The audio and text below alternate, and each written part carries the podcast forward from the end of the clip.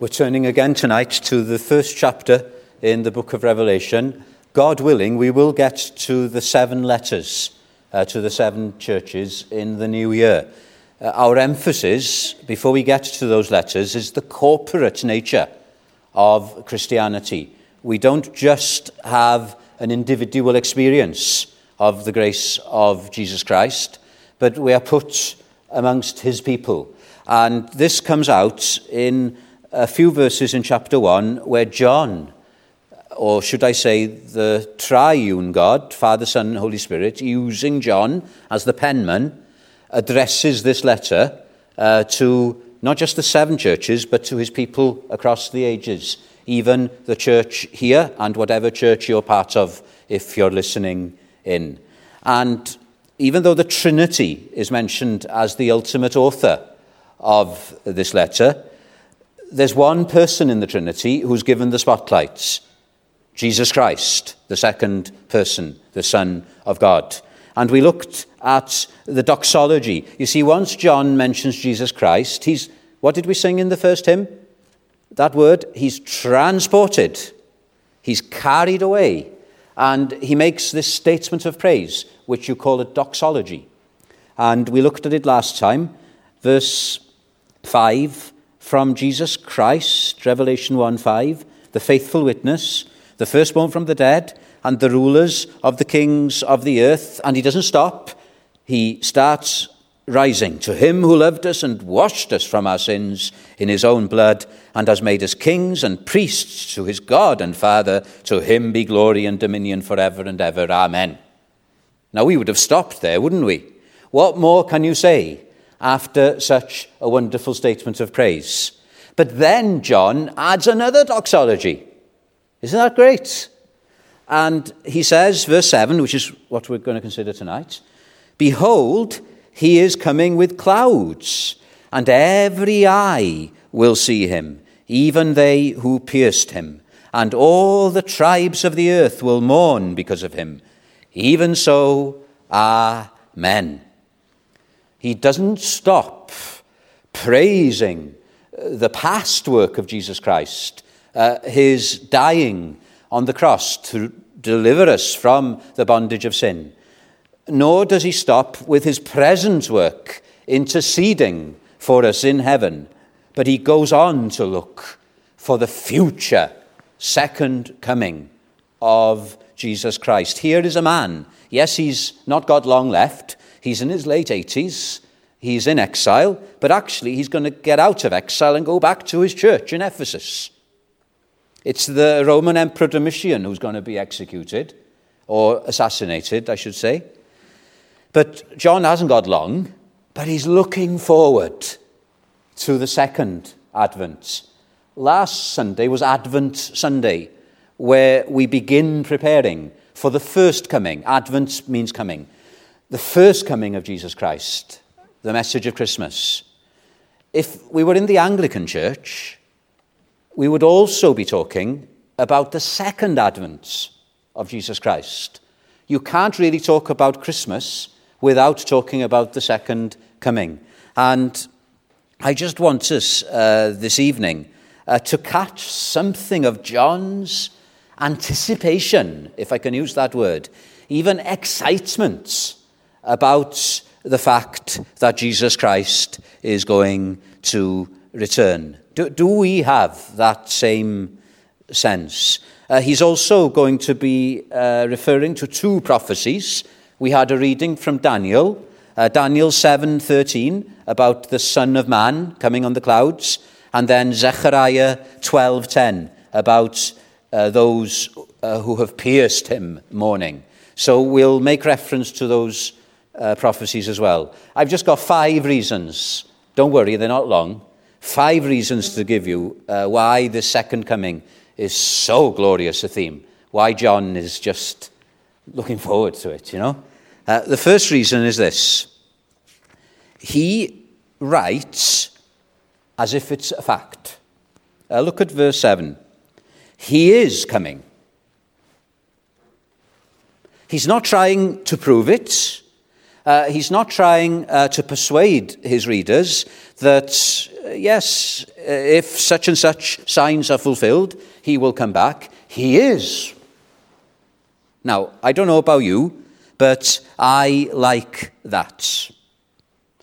Just as we can be certain of the fulfillment of prophecies regarding the first coming of Christ, didn't it look impossible at the time, 2,000 years ago, under Roman domination? How was the Messiah ever going to come?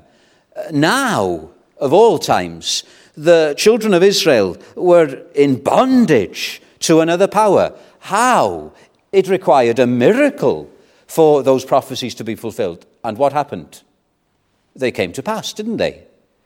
What did the angel Gabriel say to Mary when she said, This can't happen? It's impossible for a virgin to conceive. It's impossible for uh, God uh, to become a man. It's impossible given the political situation we are in.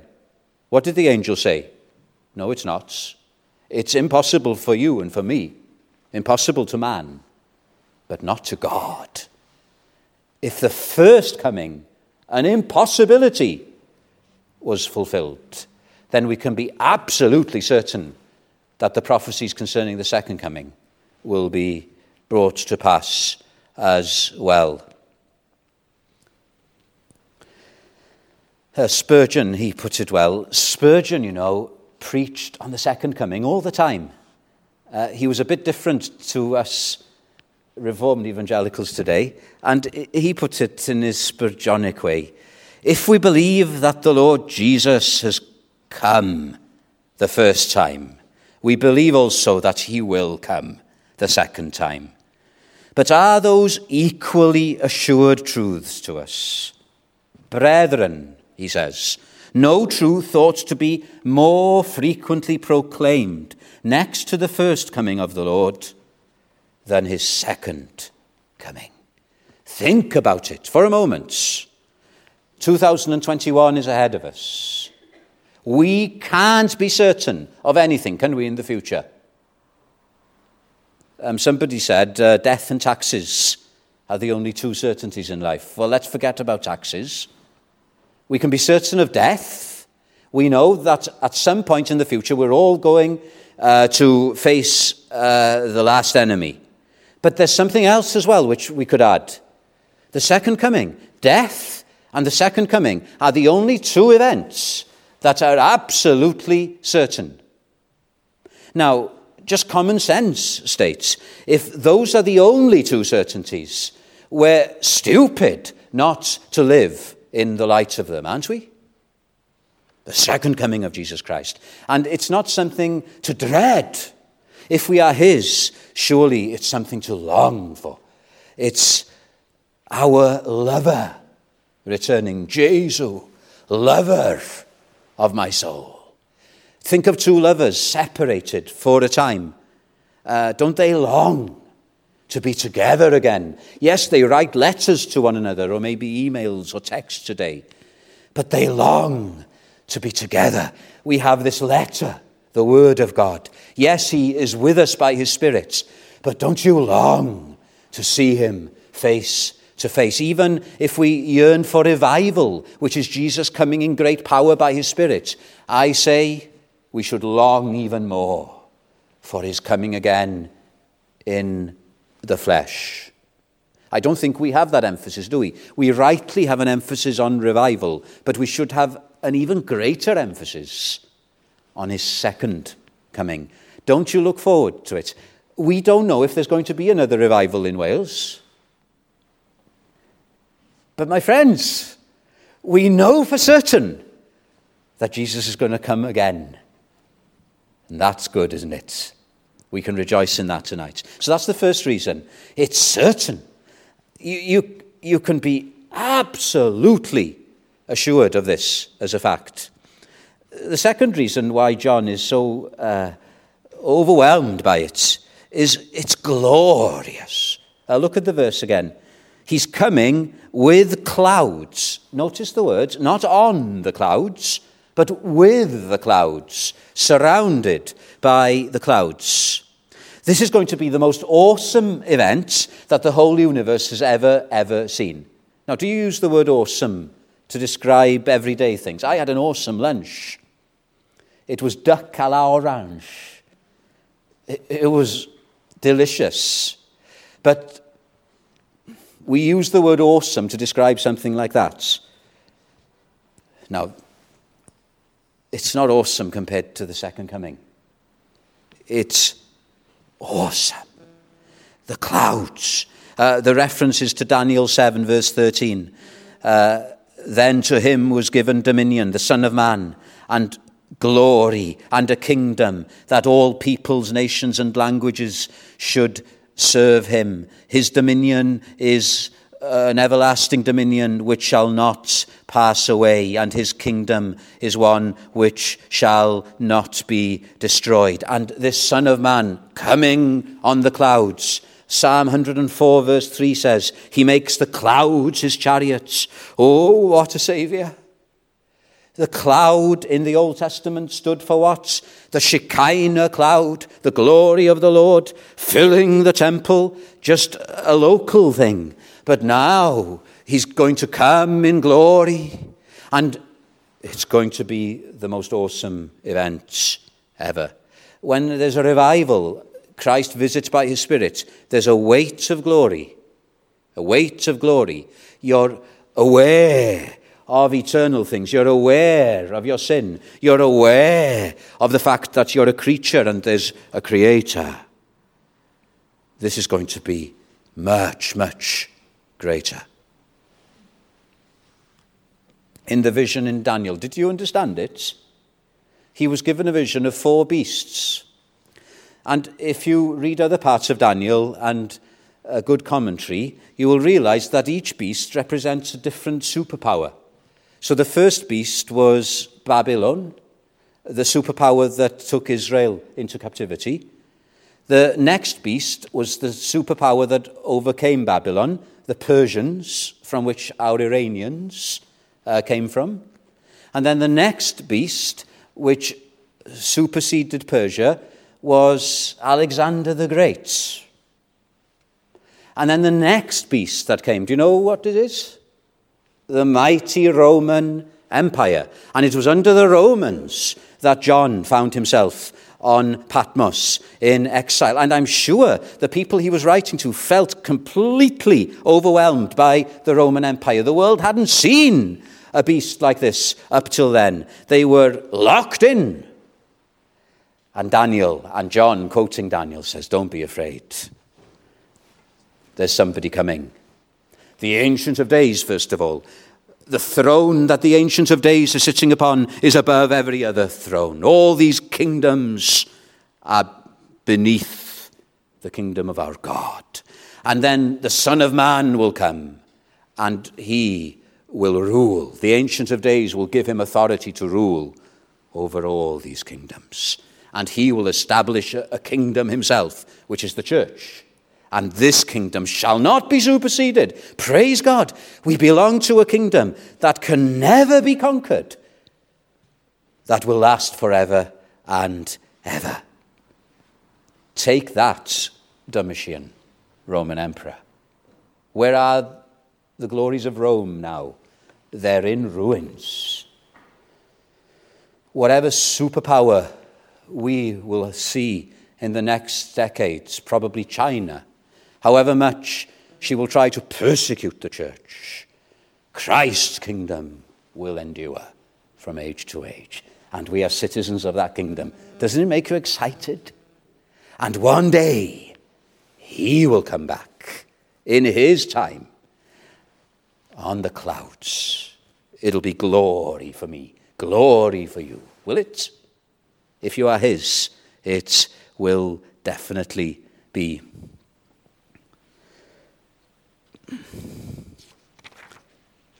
I just got a quotation here. I don't know why I write these things down, but they are helpful. We look to the future horizon to see the first consummation, the final consummation of all our hopes in Christ. Did, did you uh, remember one day last week it, it was raining, wasn't it, all day? And then towards the afternoon, looking to the horizon, looking west, you could see clouds. Clouds! That's Wales for you. More rain. But then, if you're a keen geographer, you can see beyond the clouds, you can just see a line of lights. And even though there are clouds still on the horizon and more rain to come, eventually that brightness on the horizon is no longer a line, it becomes bigger. And towards the end of this day, we were in sunshine. A bright horizon. My friends, these poor people that John was writing to could only see dark clouds on the horizon. Things were bad for them when John was writing, things were going to get far worse for them. But John is saying, look, beyond that, there is a bright horizon, and it is Jesus Christ coming back for his people. Uh, the Christians had to face martyrdom, and they did not flinch because they knew that the best was yet to come. Glory. Do you think of the second coming as the most awesome and glorious event that will ever, ever take place? The hope. it's dark now, but all will be bright at last. Another reason it's public. It's public. Every eye will see him. Now, that means physical. There are some Christians who say that Jesus' second coming will only be spiritual. That, that's nonsense. It will be physical. He will come in his body. The man, Christ Jesus, who's now in heaven, interceding for us, ruling over, uh, calling people to himself by his Spirit, he will actually come back physically. Uh, our confession of faith says, We believe that the Lord Jesus Christ will return personally, visibly, and gloriously to the earth to receive his saints to himself and to be seen of all men. Every eye shall see him. And like the first advent, who saw him when he first came? Uh, the shepherds, uh, Mary and Joseph, obviously, the wise men, maybe a few others. It, it was more private, wasn't it? Very few people actually saw his first coming. But the second coming will be the exact opposite. It will be the most public event ever. Everybody will see him. Uh, he puts it in Matthew, Matthew chapter 24. That's the chapter where he gives the most details about his second coming. I know we looked at it in Mark, but in Matthew you will have even more details. And he uses this illustration For as the lightning comes from the east and flashes to the west, so also will the coming of the Son of Man be. Then the sign of the Son of Man will appear in heaven, and then all of the tribes of the earth will mourn, and they will see the Son of Man coming on the clouds of heaven with power and great glory. John is echoing some of those words. The morning, the Son of Man coming on the clouds. And Jesus says it'll come suddenly, just like lightning. You, you blink and you've missed it. But think of the lightning coming from the east to the west. Uh, the day begins in the east and it ends in the west, doesn't it? That's how we think of time. And it'll be like that with the second coming of Jesus Christ. People will see him at the same time Uh, and it'll be from the east to the west, like lightning. I can't explain it just as much as I can't explain the incarnation. I know it will be a miracle, but what I do know is that in a moment, every eye will see him. It won't be by Zoom that people will see him. It says every physical eye will see him physically. We won't need tablets or smartphones to be able to see him. I believe that every person alive on earth at that moment, every person who's been alive and is dead will be raised from the grave, and every human being ever created will witness at the same time with their own eyes the person of Jesus Christ. Wow. You won't be able to mute him. You won't be able to escape his gaze. I mentioned Handel's Messiah this morning. Don't you love that oratorio? The most famous chorus in it is the Hallelujah chorus, where we all get on our feet.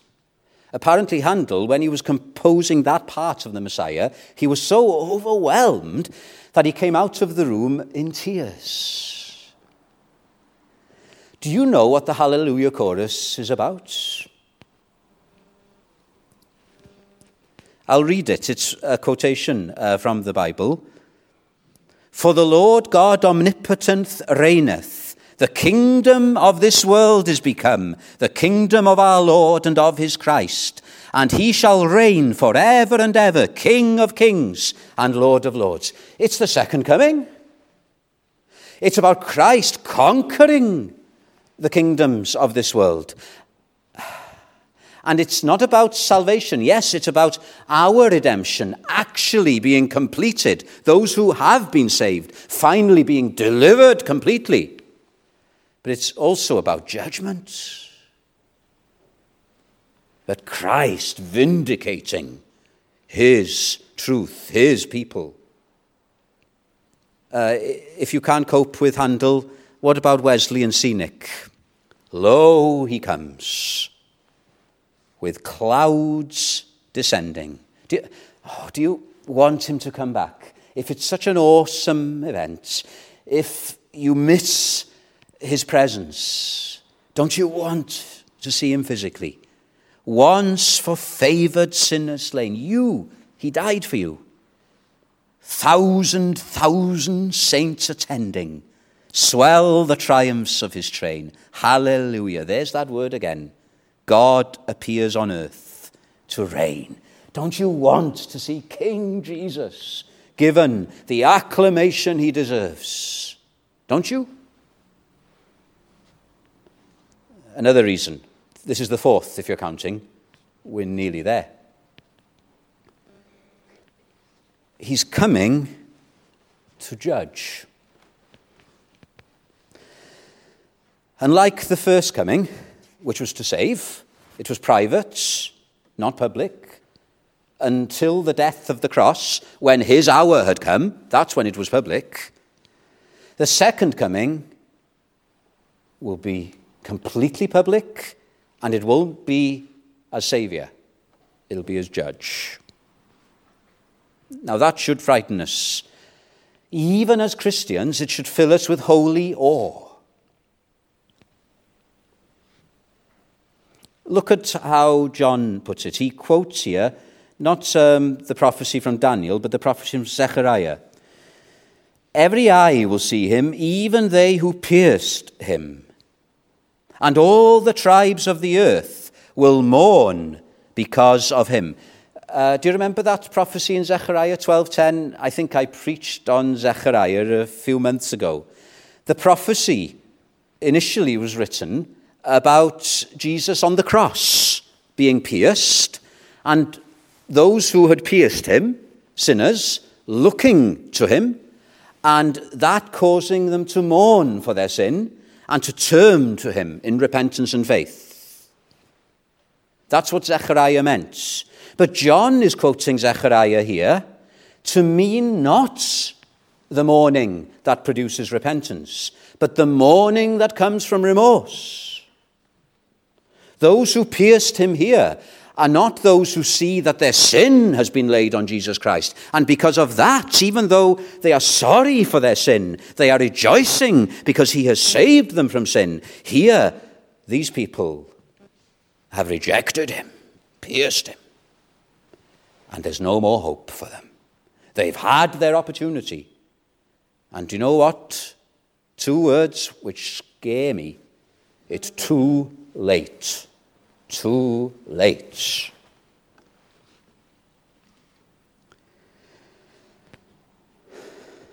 The door of hope has been shut forever. A few years ago, I climbed a mountain up in Torridon, the Scottish island, called Ben Egg. It was a real challenge.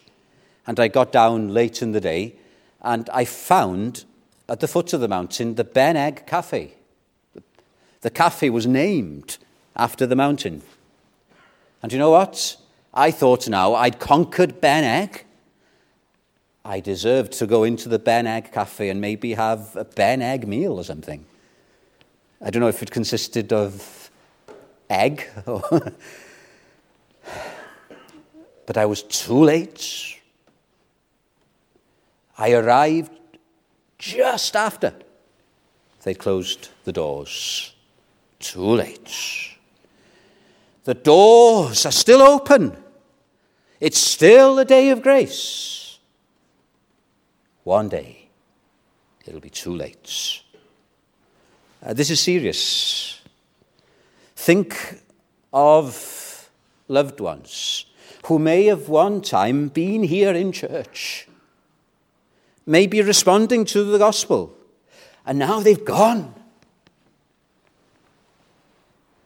And it's still the day of grace for them. They can still come back, come back to Christ. On that day, too late. Maybe you've come to church Sunday after Sunday, even in lockdown, and even though you know the gospel in your head, you just let it run over you. You know in your heart that you haven't responded to Jesus Christ. You know in your heart that you haven't accepted Him as your Lord and Savior. And there's still an opportunity for you to do that. But one day, too late. Too late. Doesn't this make preaching the gospel urgent? You know, I can't, I can't put on urgency. I can't. What I can do is read again Spurgeon, who, during a sermon on this, had urgency come over him, just so that we can understand something of this. I felt unfit to preach to you tonight, he said.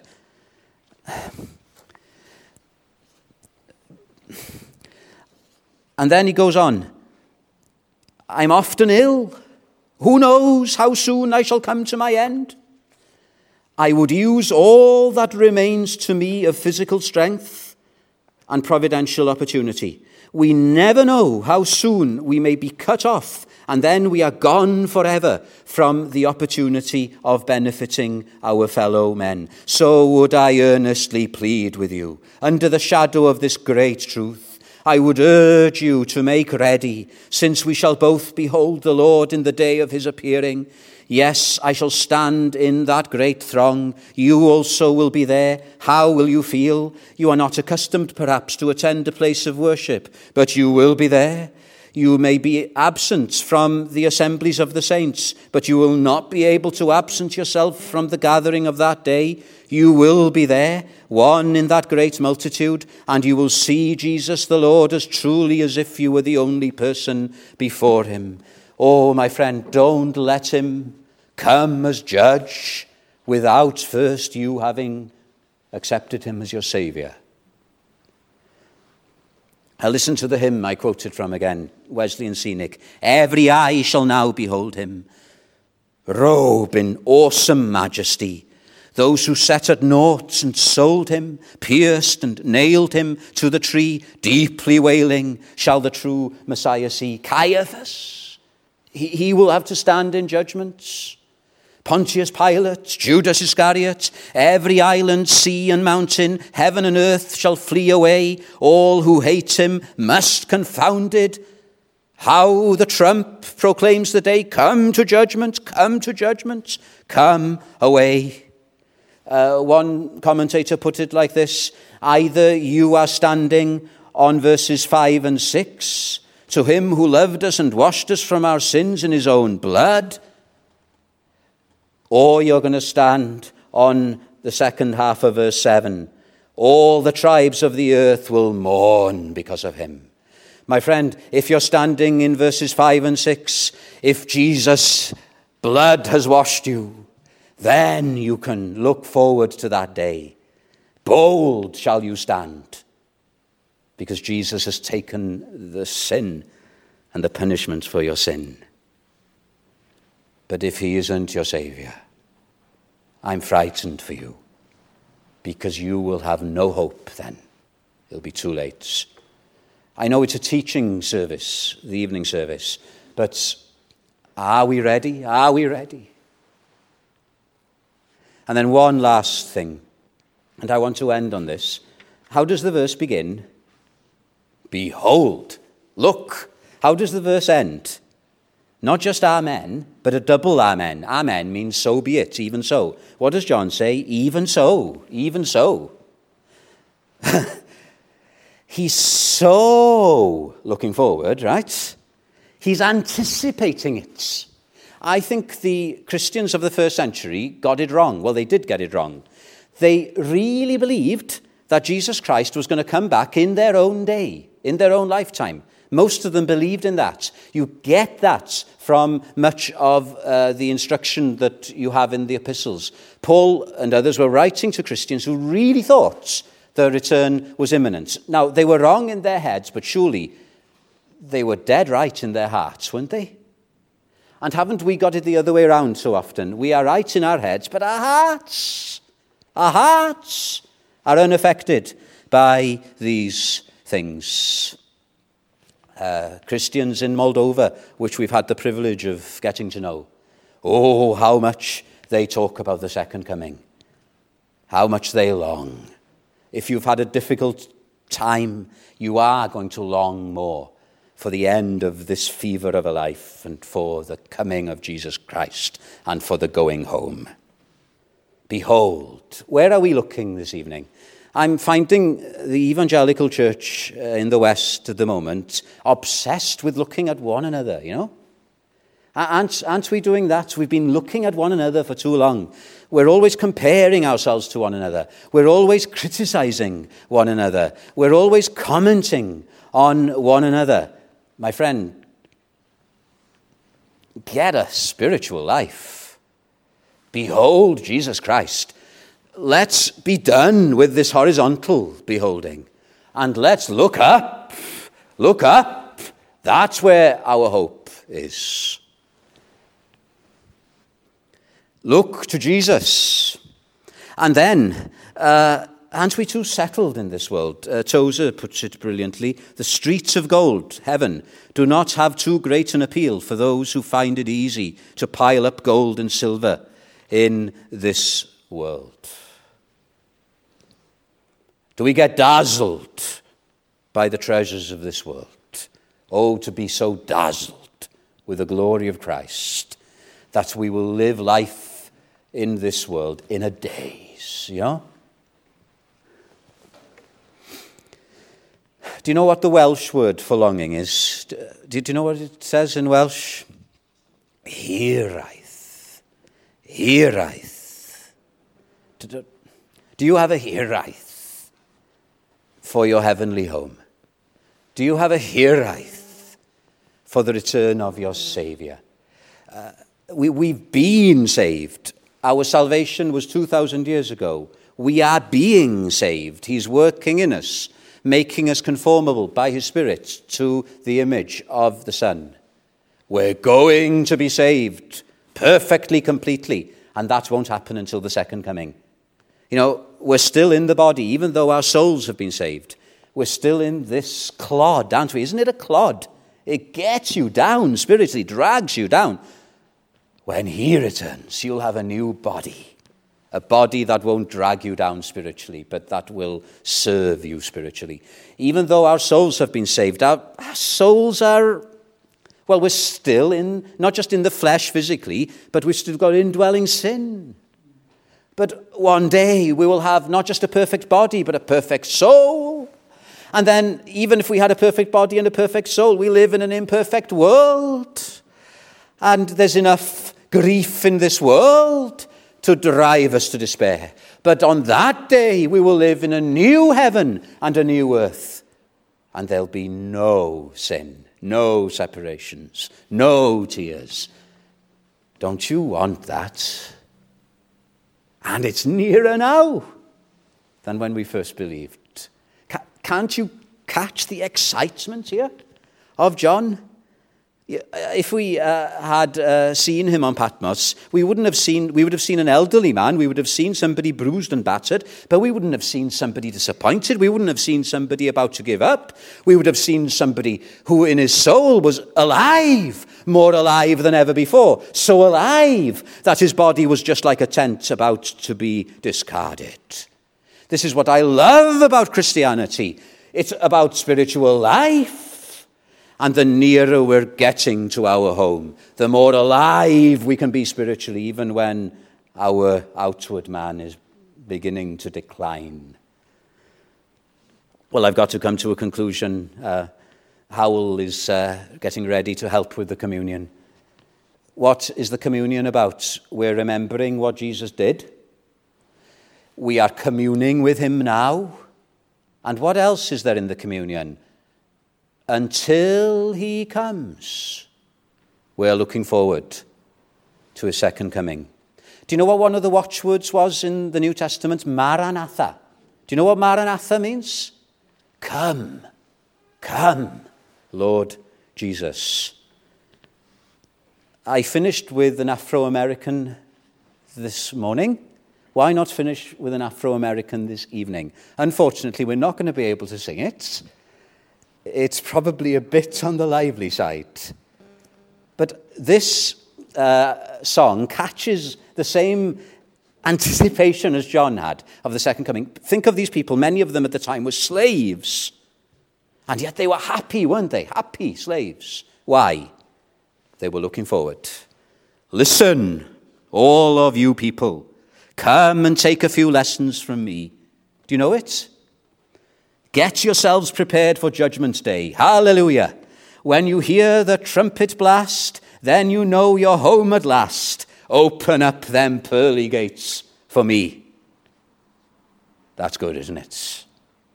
All you gambling sinners, now's time to start believing. You're going to meet your Maker some sweet day. Hallelujah. When you hear the trumpets clear, going to say goodbye to fear going to say goodbye to fear. Open up them pearly gates for me. Are you going to be there? When Jesus returns, looking forward, because he's coming to take you home?